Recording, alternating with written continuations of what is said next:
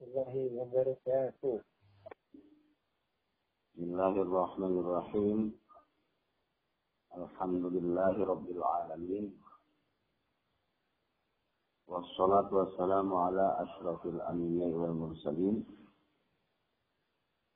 سيدنا مولانا محمد وعلى آله وصحبه أجمعين.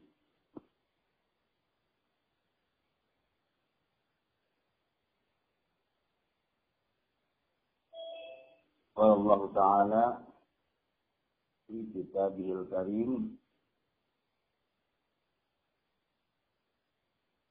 أعوذ بالله من الشيطان الرجيم. سبحانك لا علم لنا إلا ما علمتنا إنك أنت العليم الحكيم. صدق الله العظيم.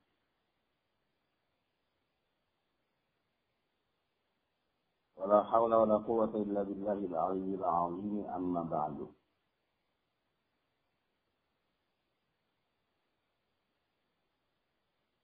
قال المصنف رحمه الله تعالى عنه ونفعنا به وبعلومه في الدار العليم Berkata Imam Ghazali tentang keutamaan atau fadilah ar-raja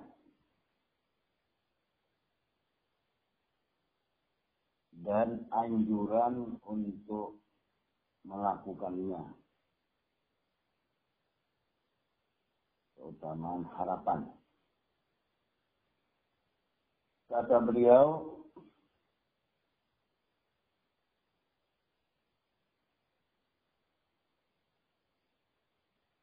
ketahuilah bahwasanya beramal beribadah. Disertai dengan arwaja dengan harapan.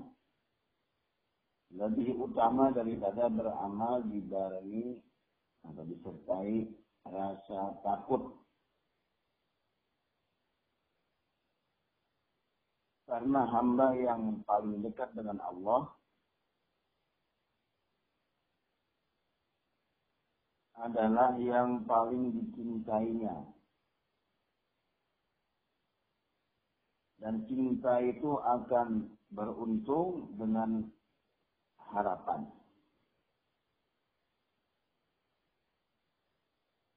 Mengharapkan kebaikan dapat mendekatkan dan menumbuhkan perasaan cinta. Sedangkan rasa takut justru menyebabkan seseorang pergi menjauh.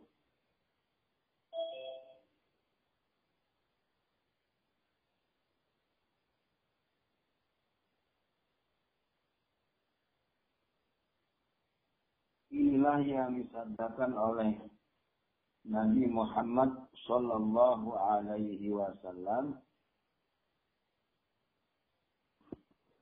La yamutunna ahadukum illa wa huwa yuhsinu zanna billah.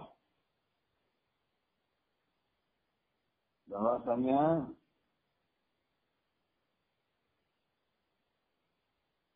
janganlah salah seorang di antara kalian meninggal dunia kecuali dalam keadaan berbaik sangka kepada Allah.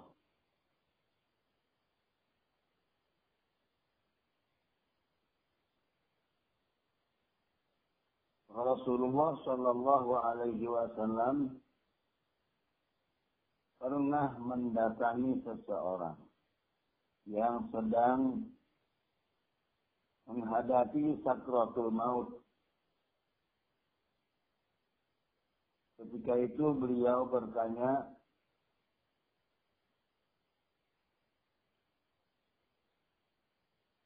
Bagaimana engkau melihat dirimu saat ini?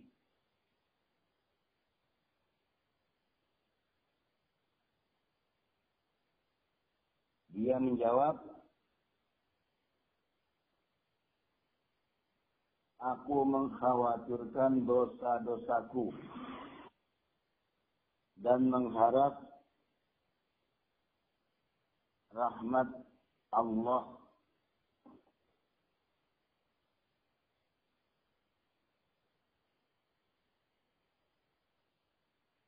Lalu Nabi bersabda, Majtama'a fi qalbi 'abdin fi hadzal mawqin illa a'tahu Allahu ma raja wa aminahu mimma yakhafu.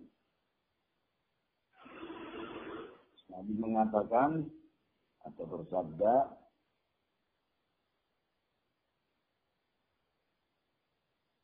Tidaklah rasa takut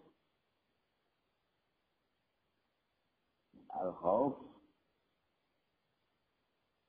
dan harapan atau ar-raja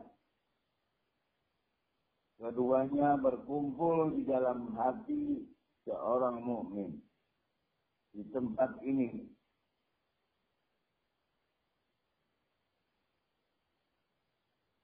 Kecuali Allah subhanahu wa ta'ala memberikan apa yang dia harapkan dan membuatnya aman dari sesuatu yang dia takutkan. Maksudnya, kalau orang bersangka baik, atau orang mempunyai harapan kebaikan di sisi Allah,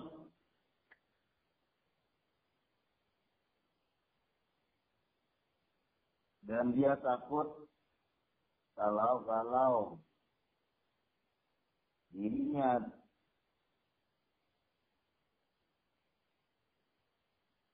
termasuk yang akan disiksa atau diazab oleh Allah. Maka ketika itu pasti kata Rasulullah, dia akan diberikan sesuai dengan harapannya dan diamankan dari apa yang dia takutkan. Oleh karena itu, berbaik sangkalah kepada Allah sepanjang hidup.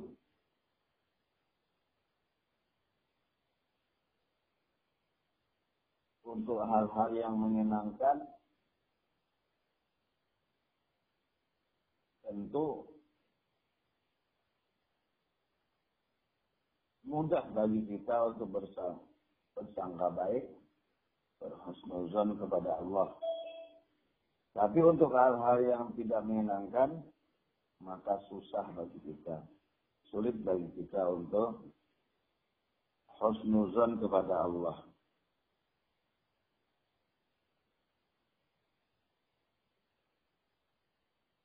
Jadi husnuzon kepada Allah dalam takdir buruk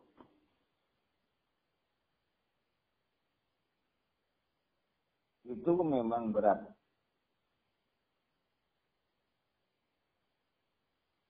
Tapi bagaimanapun kita wajib beriman kepada wajib beriman kepada takdir Allah yaitu takdir baik dan takdir buruk atau kobok kodar yang baik maupun yang buruk.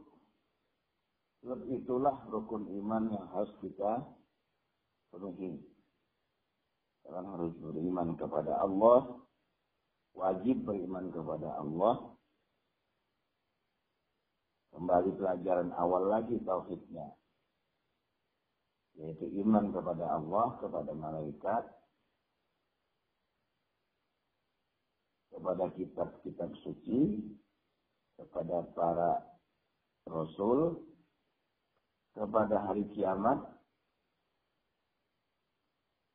dan kepada takdir. Obok kodar. Di situ ada kalimat khairihi wa syarrihi. Baik takdir baik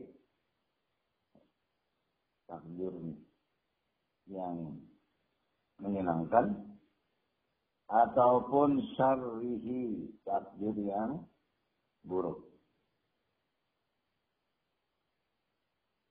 Dan iman sebenarnya adalah sangka baik kepada yang diimani. Jadi mau tidak mau kita harus bersangka baik kepada Allah.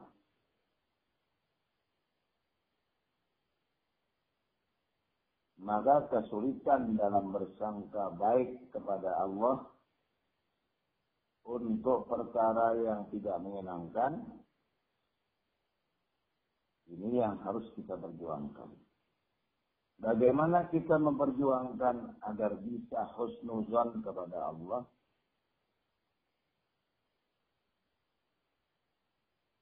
Adalah dengan cara menuntut ilmu agama. Sebab husnuzan itu adalah babnya ada pada agama.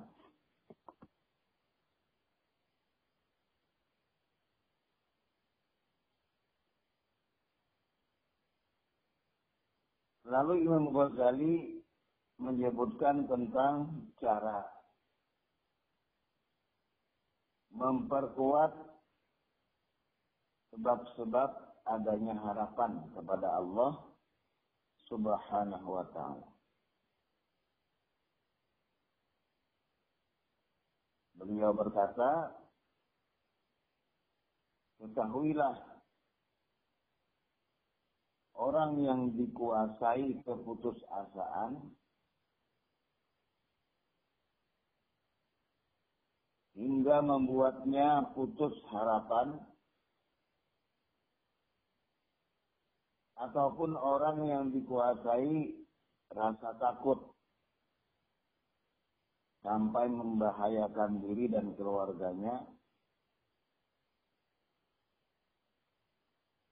keduanya harus segera diobati kata beliau. Dan jangan sampai putus asa atau takut.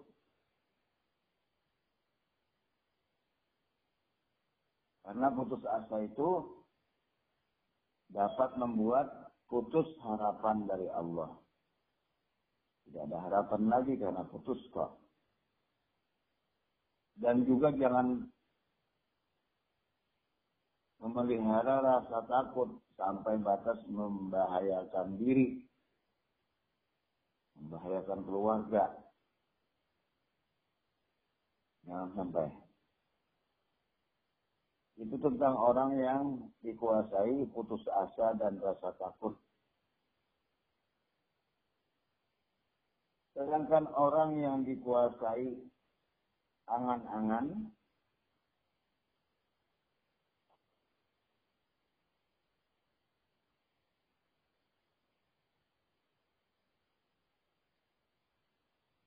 maka sebab-sebab datangnya harapan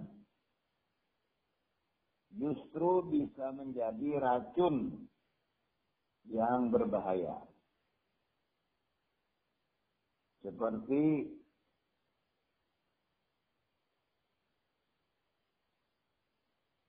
madu atau asal yang bisa menjadi obat bagi orang yang sangat kedinginan. Dan jika madu itu diminum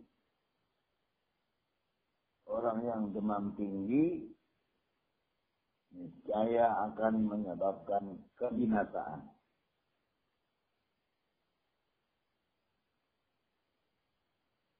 Maka barang siapa dikuasai angan-angan, al-amani,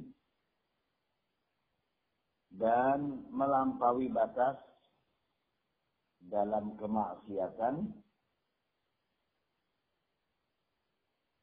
misalnya dia tetap mengerjakan maksiat, tapi mengandaikan diri sebagai ahli surga. Sehingga merasa tidak berbahaya dengan kemaksiatannya. Maka sepatutnya kata beliau keadaan seperti ini diobati. Dengan cara apa? Dia itu dengan sesuatu yang menimbulkan ketakutan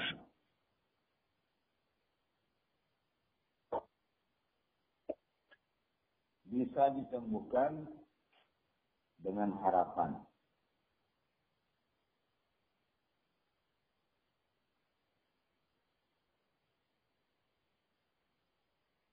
Karena takut dan harapan, ya, al-khawf war raja adalah dua bagian yang masing-masing bisa disuburkan oleh orang yang memiliki keadaan batin khusus atau tertentu.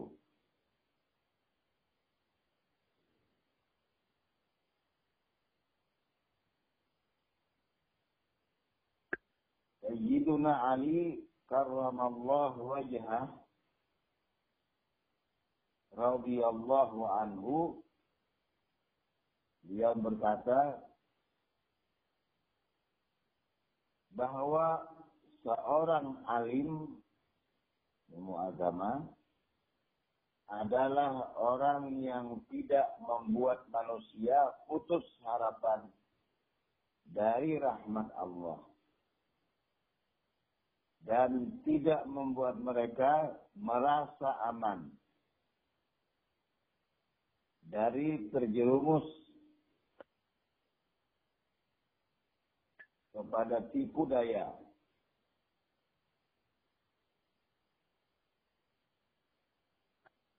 Maka ketika alim ulama menjadi pewaris para nabi, sesungguhnya mereka adalah tabib. Mereka adalah dokter bagi hati. Mereka menggunakan obat yang harus sesuai dengan keadaan setiap orang yang sakit. Di antara obat yang bermanfaat untuk mendatangkan harapan adalah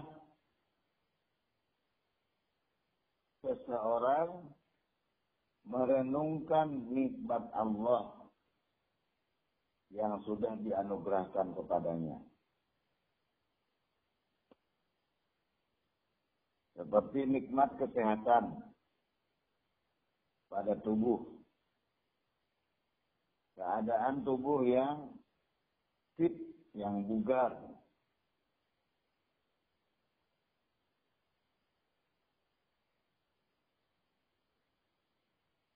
serta nikmat berupa diutusnya para nabi untuk memberikan hidayah.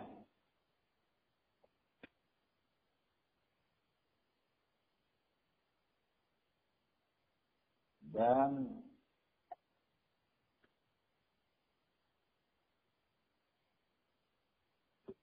nikmat diciptakannya makanan minuman serta obat-obatan untuk memperbaiki tubuh. Itu di antara nikmat yang perlu untuk direnungkan.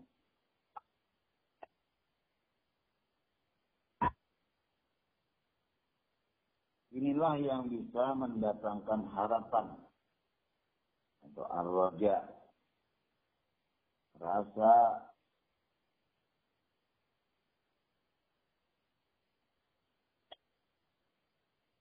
berharap kepada Allah untuk diberikan kebaikan.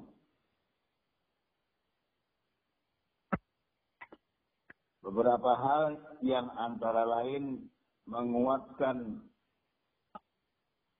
sebab-sebab munculnya harapan adalah firman Allah dalam Al-Quran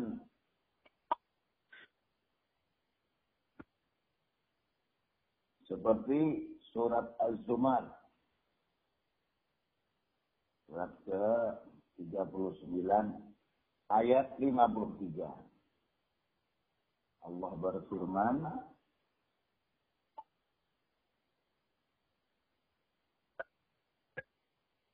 Ya ibadiyallazina asrafu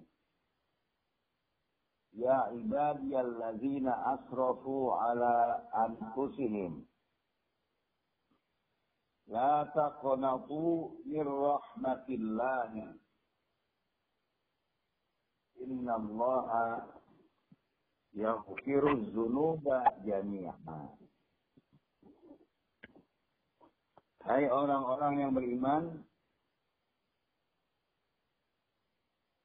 wahai hamba-hambaku ya ibadi, wahai hamba-hambaku, maaf tadi saya salah menyebutkannya kebiasaan amanu ini asrofu. Wahai hamba-hambaku yang melampaui batas bersikap berlebihan. Ala anfusihim terhadap diri mereka sendiri. Janganlah kalian berputus asa dari rahmat Allah. Sesungguhnya Allah mengampuni semua dosa.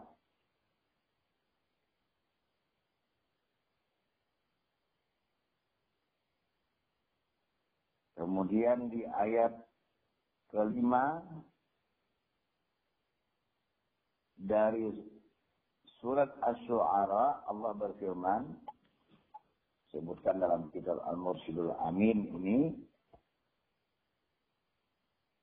potongan ayat wal malaikatu yusabbihuna bihamdi rabbihim.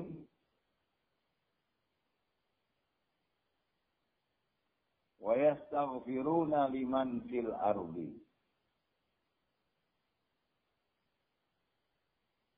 Dan malaikat-malaikat bertasbih memuji Tuhan mereka dan memohonkan ampunan untuk orang-orang yang ada di bumi.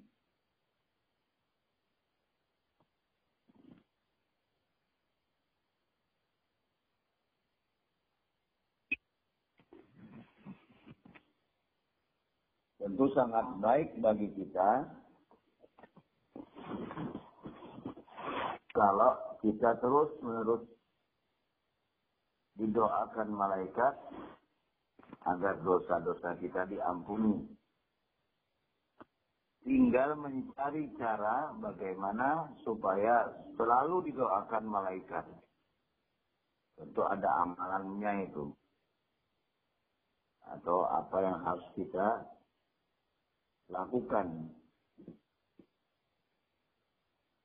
Lalu kata Imam Ghazali, Allah juga berfirman dalam surat Az-Zumar,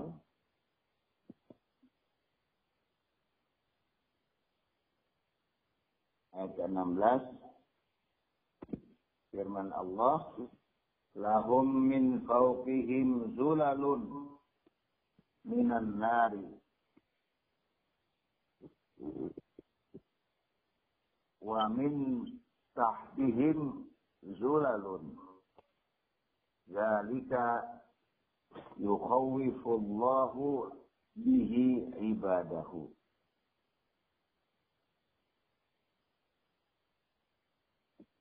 Bagi mereka atau mereka mendapatkan lapisan-lapisan, tingkatan-tingkatan min fauqihim Dulalu minan nari. Mereka mendapatkan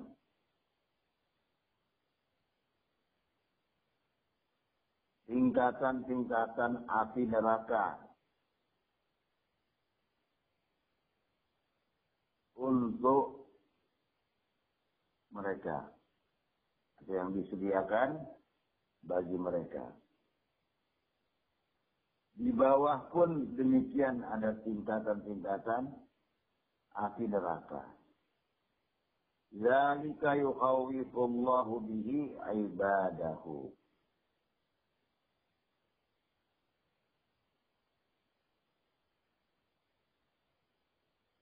Hal ini adalah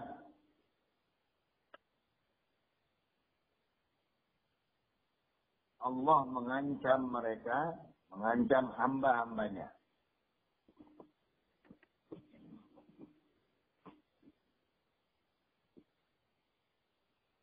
Allah Subhanahu wa taala juga menjelaskan Imam Ghazali bahwa dia menakut-nakuti orang-orang mukmin dengan lapisan neraka itu seperti dalam ayat yang barusan kita baca tadi.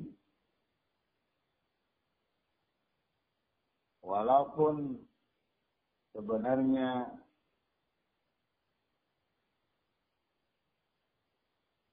lapisan-lapisan neraka itu disediakan untuk orang yang menentang Allah.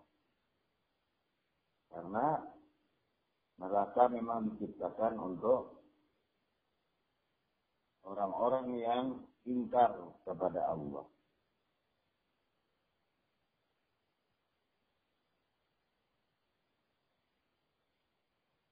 Kata Al-Imam, sahabat Nabi Abu Musa Al-Ash'ari radhiyallahu anhu meriwayatkan bahwa Rasulullah Shallallahu Alaihi Wasallam bersabda,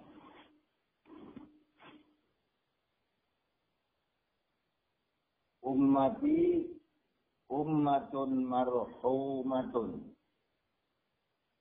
la azaba alaiha fil akhirati. Artinya umatku adalah umat yang disayangi Allah Tidak ada azab bagi mereka di akhirat. Adalah motivasi Rasulullah untuk membesarkan harapan umat Islam.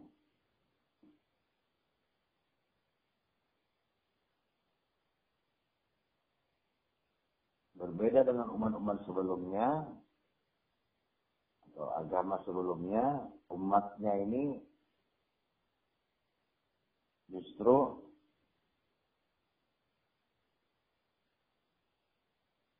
harus mempertanggungjawabkan perbuatannya masing-masing.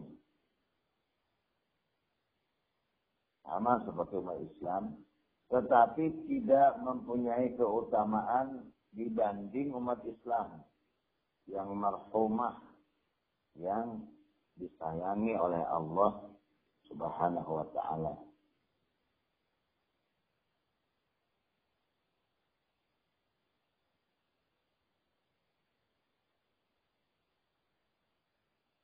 Kata Imam Ghazali, ayat-ayat dan hadis-hadis yang menjelaskan tentang berharap kepada rahmat Allah sungguh sangat banyak. Dalam sebuah hadis yang panjang kata beliau diriwayatkan dari Anas bin Malik radhiyallahu anhu disebutkan bahwa pernah seorang badui, seorang dari desa, dari kampung, di masa Rasulullah Shallallahu Alaihi Wasallam menanyakan kepada beliau kepada Rasulullah Shallallahu Alaihi Wasallam.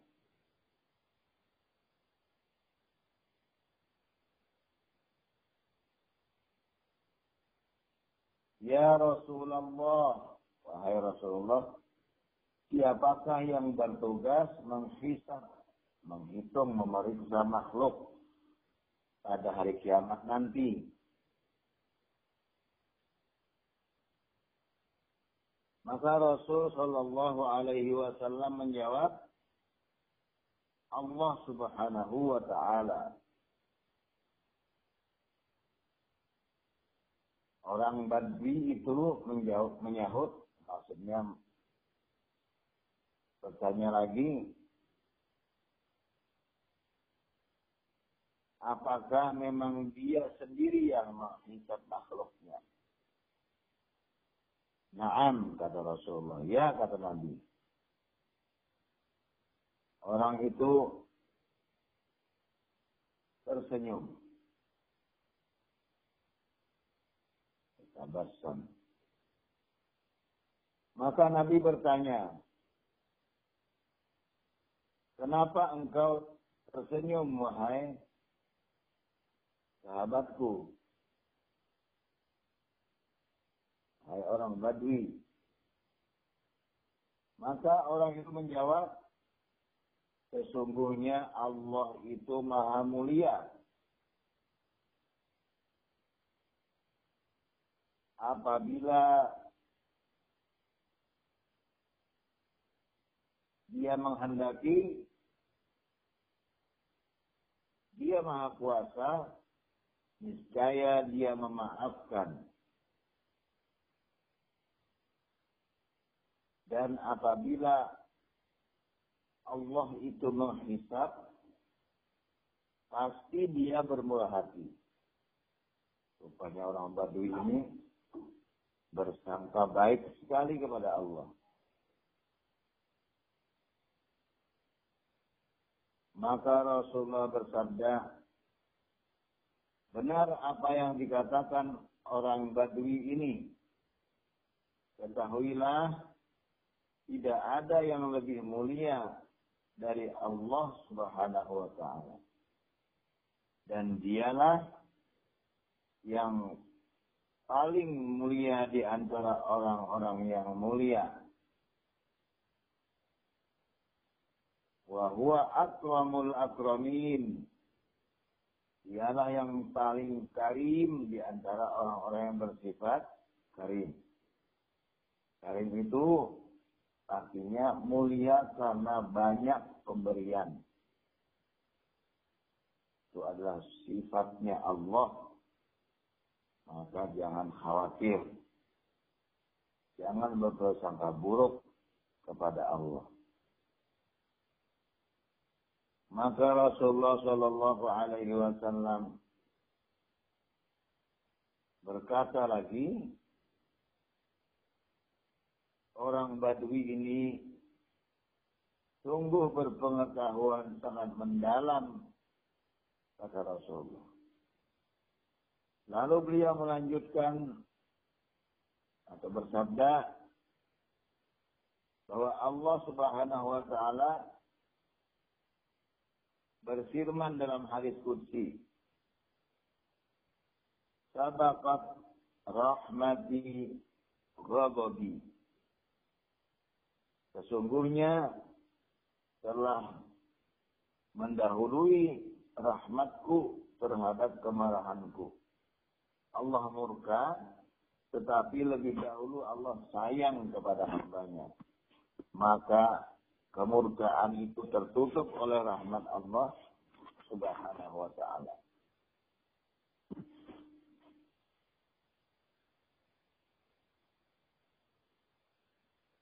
Sebenarnya dengan adanya kita ini, masing-masing kita tercipta itu karena Allah memang sayang kepada kita. Kalau tidak, maka tidak ada kita. Itu kiranya modal kita sudah cukup. Harapan kita akan besar. Kita ini ada, pasti Allah sayang kepada kita. Karena Allah sangat berkuasa untuk meniadakan kita. Sehingga kita tidak terlibat dalam cerita ini. Cerita kehidupan ini. Itu tandanya Allah sayang. Karenanya maka kita ada. Saya kira ini yang saya bacakan dalam kesempatan kali ini tentang ar-raja. Berikutnya kita akan membaca tentang al-khawf yang sebenarnya bagaimana. Itu saja. Semoga bermanfaat. Silakan kepada para jamaah, para ustaz, para ustazah untuk gantian kita berbagi atau kita saling berdiskusi. Dipersilakan.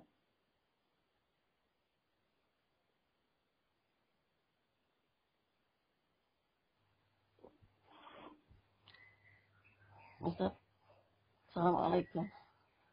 Waalaikumsalam warahmatullahi hmm. wabarakatuh. Itu hmm, Silakan. Bu Istri itu uh, tentang prasangka baik itu Allah selalu menuruti prasangka hambanya gitu ya ya. Ya, Ustaz. Iya. Betul. Prasangka baik kepada Allah maka Allah menuruti prasangka hambanya. Nah, betul, itu ada sebuah hadis kursi nih. Ana inda zanni abdi bi. Saya, kata Allah, aku, kata Allah, berada pada prasangkaan, pada persangkaan hambaku terhadapku.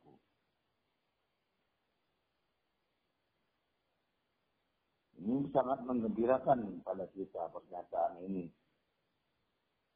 Kalau kita berprasangka baik kepada Allah, maka ya, seakan-akan dikabulkan oleh Allah prasangka kita itu. Sangat mudah. Modal kita sangka baik dulu. Terus sekali Bu. Ini tambahannya luar biasa. Prasangka baik kepada Allah itu menyebabkan menyebabkan kita beribadah kepada Allah. Jadi kita beribadah ini karena sangka baik kita, modalnya kita tentu ilmu atau kabar yang sampai kepada kita bahwa kita wajib menyembah Allah dan lain-lain. Informasi tentang ibadah, kebaikan, fadilah, semua itu sampai kepada kita, lalu kita amalkan, itu sebabnya adalah prasangka. Kita prasangka terhadap informasi itu bahwa itu baik. Husnuzan, gitu. lalu kita amalkan. Dan rupanya itulah yang menyebabkan kita diterima oleh Allah. Saya senang sekali dengan tausiahnya atau kajian Gus Baha ini, beliau memotivasi kepada kita agar yakin bahwa setiap ibadah kita itu diterima oleh Allah. Yang ada perasaan khawatir atau ragu-ragu. Karena Allah akan mengabulkan sangkaan kita.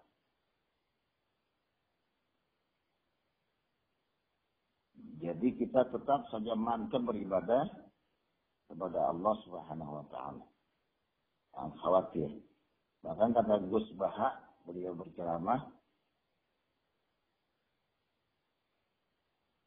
sampai pada kenyataan bahwa kita mau sholat saja, kita mengerjakan sholat begitu, bukan sekedar mau, itu sesuatu yang patut disyukuri kata beliau. Karena Allah mentakdirkan kita sedang beribadah kepadanya. Itu sangat itu lebih baik daripada kita berada dalam ketidaktentuan. Justru kita sedang sholat itu sudah cukup bagi kita bahwa kita sedang ditakdirkan baik. Tidak usah sibuk dengan perasaan apakah ini terima atau enggak. Ya sudah lakukan saja dulu. Persangkaan baik yang sering kita lakukan dalam ibadah kita itu perlahan-lahan akan menyempurnakan ibadah kita. Nah, kita tidak mau kalau sekedar ibadah kita begini-begini saja. Nah, sudah kita terlanjur bersangka baik kok kepada Allah. Pasti perasaan sangka baik ini akan lahir melahirkan mahabbah dan mahabbah itu cinta kepada Allah itu seseorang akan mempersembahkan yang terbaik untuk orang yang cintainya. Itu sudah alami.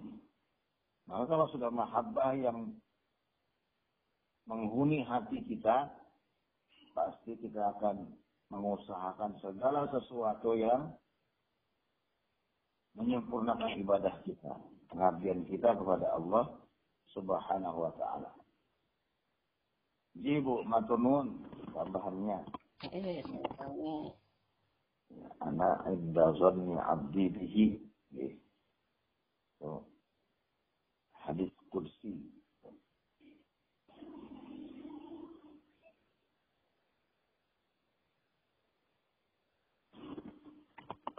Baik, silakan. Yang lain mungkin. Iya. Uh, apakah benar di, saya pernah mendengar orang menyampaikan bahwa uh, di tasawuf itu ada dua aliran, yaitu aliran haus dan hausnya. Baik, baik. Uh, itu yang setidaknya dikumpulkan oleh sementara orang. Jadi ada yang mendekati Allah itu dengan cara takut kepada Allah sehingga berhati-hati dalam kehidupannya. Cenderung untuk keras terhadap dirinya. Ada yang menempuh cara dengan arroja berharap. Ini cenderung dia menghadapi dengan gembira. Karena orang yang dibuai harapan indah tentu keadaannya lebih menyenangkan. Maka dia hidup atau beribadah dengan senang hati. Ya, Dua-duanya ini dalam mendekati Allah itu lebih memilih kepada yang disebabkan oleh arbaja. Terutama untuk orang-orang awam. Mereka kalau beribadah dalam keadaan rasa takut, menempuh cara al-khawf dengan cara takut kepada Allah, cenderung untuk menyalahkan diri sendiri, maka orang-orang awam yang belum cukup ilmunya ini pasti akan susah hidupnya. Ya. Tapi bagi orang-orang tasawuf itu tidak masalah. Mereka menyiapkan diri untuk itu. Nah, maka yang baik bagi umat, bagi awam, itu adalah cara yang mendekati Allah dengan rasa berharap, ya, dengan senang. Nah, ini maksud dakwahnya Gus Baha itu. Apakah mendekati Allah dengan rasa takut itu tidak baik? Apa tidak perlu? Tidak benar. Bagi orang-orang yang sudah ilmunya mencukupi, itu salah satu cara mendekati Allah. Jadi memang benar Ibu bahwa yang mengemuka dua kelompok itu, dua dua bagian itu. Jadi kalau sistem yang mengutamakan rasa takut kepada Allah itu cenderung untuk kalian harus beribadah seperti ini. Jangan sampai ada sifat-sifat yang seperti ini. Cenderung diatur ketat, cenderung uh, ibadah itu dengan taklek. Ya. Ibadah itu ketat. Dia akan mendidik dirinya dengan ketat.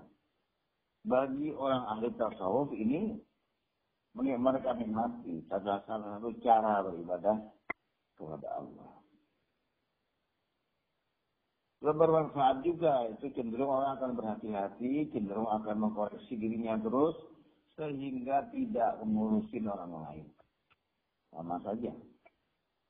Tetapi dengan cara yang tadi, dengan cara arroja, itu orang cenderung akan terus menerus dalam keadaan senang sehingga tidak khawatir apa pun dan tetap beribadah.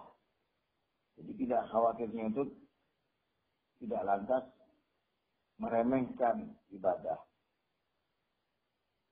Terutama berangan-angan gitu. Berharap kok. Tetap dengan amalan, dengan ibadah kepada Allah. Jadi konsep atau undang-undangnya Allah dalam Al-Quran bahwa tidak aku ciptakan jin dan manusia kecuali dengan untuk beribadah tetap terjaga dengan rasa khauf dan roja ini.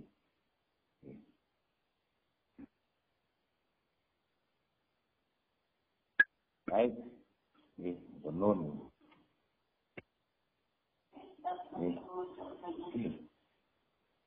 Tetap kita dalam ibadah kepada Allah Subhanahu wa ta'ala.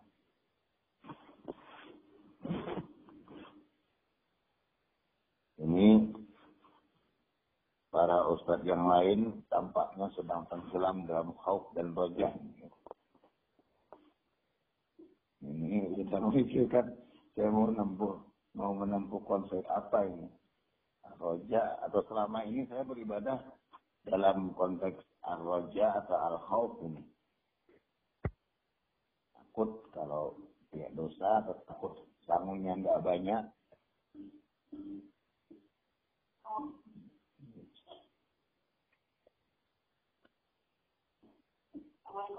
Waalaikumsalam warahmatullahi wabarakatuh. Eh, monggo Bu.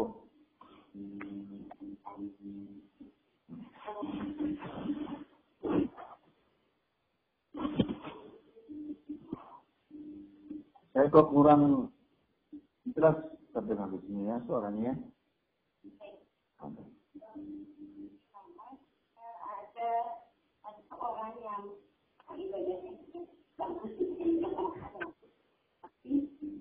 selalu orang lain gitu ya dia merasa paling benar kemudian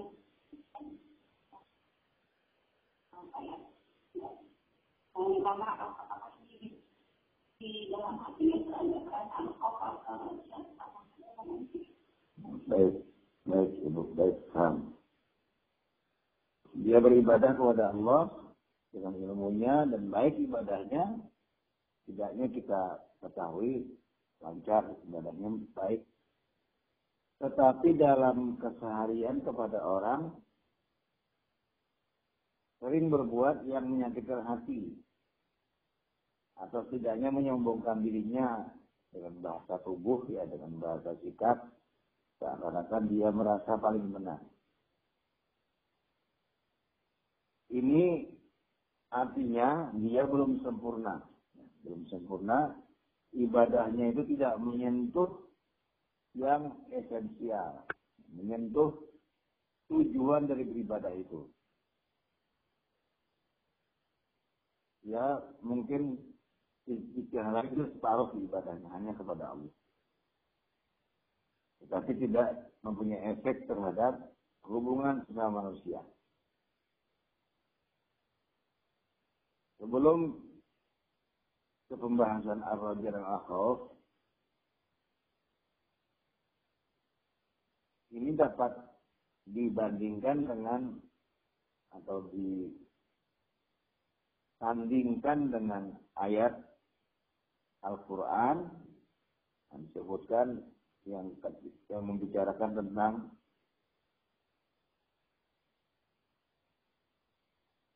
orang yang dihidup dapat diciptakan berbangsa-bangsa bersuku-suku. Dalam Al-Quran disebutkan, Ya, ya ayyuhan nasu, Ya ayyuhan nasu, wahai manusia, Inna khalaqna khalaqnakum min zakarin unsa. Sungguh kalian aku ciptakan kalian kami ciptakan kata Allah dari jenis laki-laki dan perempuan. Lalu waja'alnakum syu'uban wa qabaila. Dan kami telah menjadikanmu bersuku-suku berbangsa-bangsa. Su'ub berbangsa-bangsa, bersuku-suku, qabail. Lita'arafu agar kalian ta'aruf. Saling mengenal masing-masing. Artinya saling mengetahui keadaan masing-masing. Peduli dulu. Peduli. Care bersama melalui keluarga misalnya. Lalu Allah menyebutkan dalam sambungan ayat itu inna akramakum yang paling mulia di antara kalian indallah di hadapan Allah atqakum yang paling bertakwa kepada Allah. Ini berarti perbuatan ta'aruf antara manusia yang berbeda bahkan antara perempuan dan laki-laki saling kenal, saling peduli itu menjadi ukuran utama ketakwaan seseorang. Ya, seakan-akan tidak terhubung dengan takwa kita awal pada awalnya mengira mungkin adalah urusan ibadah kepada Allah. Ya. Dalam pengertian mengerjakan perintah, menjauhi larangan. Tetapi yang pertama dibahas dalam ayat itu adalah tentang perbedaan laki-laki dengan perempuan, tentang perbedaan suku, ragamnya manusia, dan perintah untuk ta'arafu, saling mengenal. Tentu tidak sekedar saling mengenal dan seterusnya itu. Pada akhirnya saling membantu. Jauh daripada saling menyakiti. Dan ini sangat terhubung dengan ketakwaan kepada Allah. Secara umum dengan menyandingkan kepada ayat itu atau mengkonfirmasi kepada ayat itu, maka ada sesuatu yang tidak sempurna pada ibadah orang itu. Kenapa dia menyakiti seseorang atau menzolimi orang lain. Nah, dalam konteks ar-raja dan al-khawf, dia ini tidak terkena dua-duanya. Tidak masuk ke dalam kedua hal itu. Kalau dimasukkan ke al-khawf, kok dia tega menyakiti orang lain apakah tidak takut terhadap azab Allah kesalahan akibat kesalahan karena menyakiti orang lain dimasukkan kepada ar-raja dia keliru juga ada yang kurang ya, ibadahnya tidak sempurna itu tidak bisa membuat dia berharap lebih baik jadi tidak bisa masuk. Kenapa tidak bisa masuk kedua-duanya? Karena ilmunya tidak ada. Dia tidak sampai ke situ. Nah, jadi walhasil orang yang beribadah kepada Allah tetapi tetap menyakiti orang lain itu tidak masuk ke dalam konteks khauf kepada Allah atau ar-raja kepada Allah juga. Karena tidak sempurna. Begitu Bu jawaban yang bisa saya sampaikan.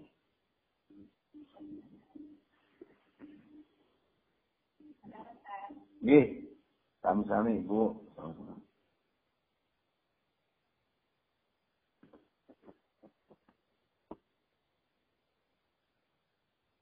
Ustadz host biasanya, Ustadz lebih. Oke. Ada ini ya Ustadz host ya? Ada, Ustadz host ada. Baik, baik.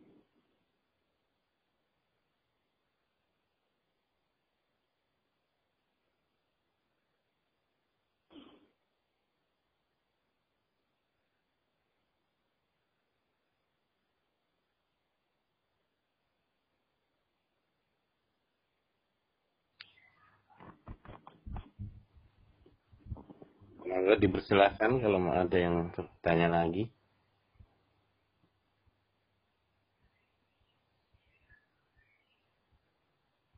Assalamualaikum Ustaz. Waalaikumsalam warahmatullahi wabarakatuh. Mengenai ayat yang lafaznya berarti jangan berputus asa.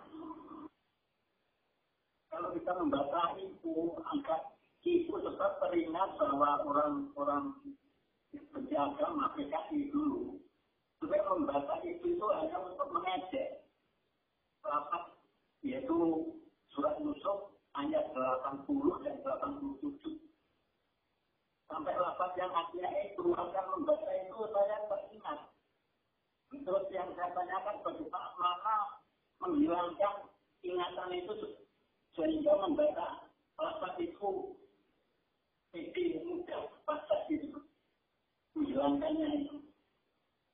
Baik. Itu berarti jangan putus asa. Ya.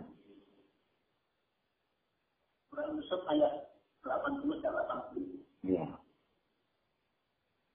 Jadi kalimat wala asu min rahmatillah itu itu akan dibaca mudah bagi kita kalau kita berhasil melonggarkan hati kita terhadap dendam itu atau kita tidak mengaitkan apa pun membaca ayat itu dengan kata-kata yang mirip yang artinya tidak baik dalam bahasa lain. Nah,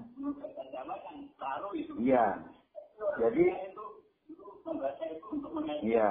Jadi untuk menghilangkan ingatan kita atau anggapan atau apa namanya kebencian kita kepada PKI zaman dahulu.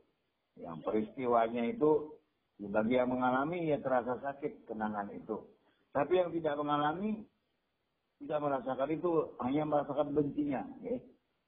jadi kebencian itu supaya hilangnya jangan dipelihara pada saat baca Quran itu.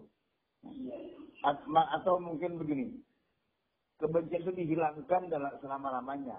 Rasa benci itu kan tidak bagus ya, kepada siapa. Kita benci hanya perbuatannya, tidak kepada orangnya. Betul. Ya. Baik, jadi rasa marah itu supaya hilang, itu kita berlatih menghilangkan rasa marah itu. Ya, rasa marah kepada PKI itu, ketika baca Quran itu, pada waktu itu. Itu dengan cara kita ya, berlatih menghilangkan amarah itu. Itu satu. Yang kedua, supaya kita tidak terkontaminasi oleh anggapan atau konotasi kata-kata itu mengiang di telinga kita dan merasakannya sebagai kata-kata Jawa, ya, bahasa Jawa. Kemudian muncullah pengertian yang jelek. Ya. Supaya itu tidak juga, maka kita latihan fokus dalam beribadah. Sama ketika sholat, tidak membayangkan apa pun. Ya. Itu saya kira yang bisa kita tempuh.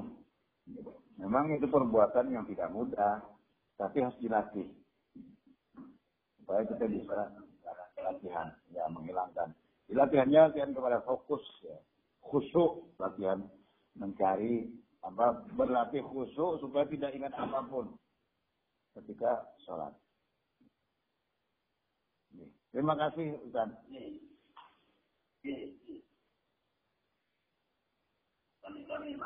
Nih.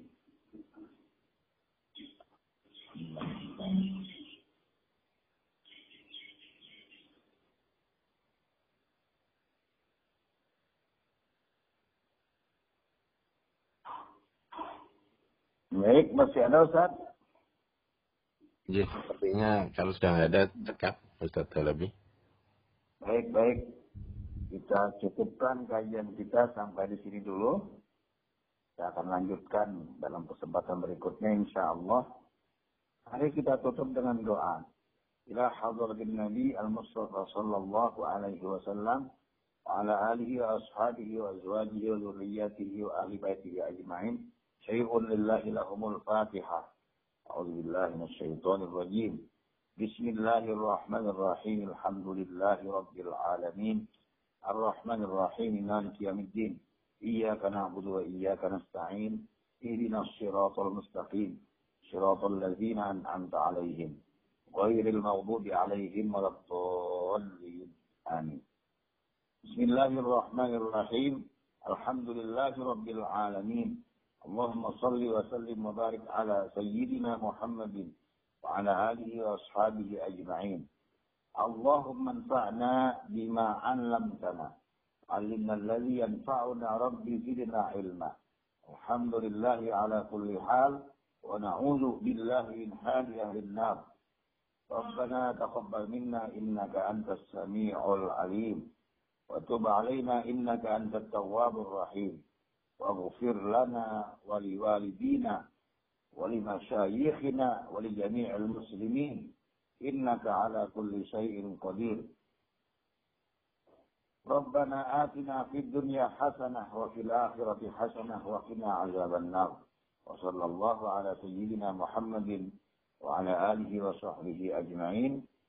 والحمد لله رب العالمين. الفاتحة. أعوذ بالله من الشيطان الرجيم. بسم الله الرحمن الرحيم الحمد لله رب العالمين الرحمن الرحيم مالك يوم الدين إياك نعبد وإياك نستعين اهدنا الصراط المستقيم صراط الذين أنعمت عليهم غير المغضوب عليهم ولا الضالين آمين Demikian dari saya, Matun Mun. Terima kasih. Saya akhiri dengan ucapan wallahul muwaffiq ila aqwamit thariq wassalamualaikum warahmatullahi wabarakatuh. Waalaikumsalam warahmatullahi wabarakatuh. Lebih. Ustaz. Terima kasih Ustaz. Assalamualaikum. Waalaikumsalam. Terima kasih Pak Nur.